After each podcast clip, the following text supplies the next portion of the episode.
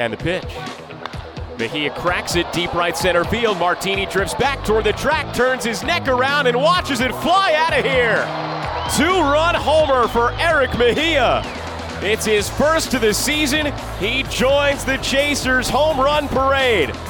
That's now 90 home runs this year for the Omaha Storm Chasers. And the two run shot in the top of the second gives the Chasers a 2 0 lead. 1 0 pitch. Martini lifts it deep right field. Starling back toward the track, looks back toward the fence, and he watches it land in the bleachers. It's a solo home run for Nick Martini that just got over the very top of the right field wall.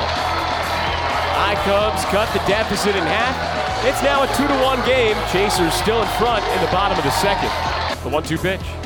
Rivera punches it down the left field line. That drops in fair and bounces toward the corner. Miller goes after it and plays it off the wall. Isbell races around third. Here comes the throw to the infield. It bounces in, and Isbell crosses standing. Emmanuel Rivera has another RBI. This time he plates a run with a two out double, and the Chasers extend their lead. It's 3 to 1 Omaha in the top of the third inning. The pitch. Swing and a miss, strike three. Marcelo Martinez strikes out the side in order in the bottom of the fourth inning. He's got six Ks through four innings tonight. And the first pitch. Fastball crushed to straightaway right field. Starling turns around, looks at the fence, and plays it off the top of the wall. He makes the grab in the air off the wall, fires it to second. That holds Gushue to a single, but Strange Gordon scores, and the I Cubs inch closer. RBI single for Taylor Gushue off the very top of the manual scoreboard in right field. It's a 3 to 2 game. Chasers still in front by a run. And the pitch. Fastball bounces in, gets past Esposito. Hermosillo breaks from third, and he crosses the plate standing. The I Cubs tie the game on a pitch to the backstop. Another 2 2.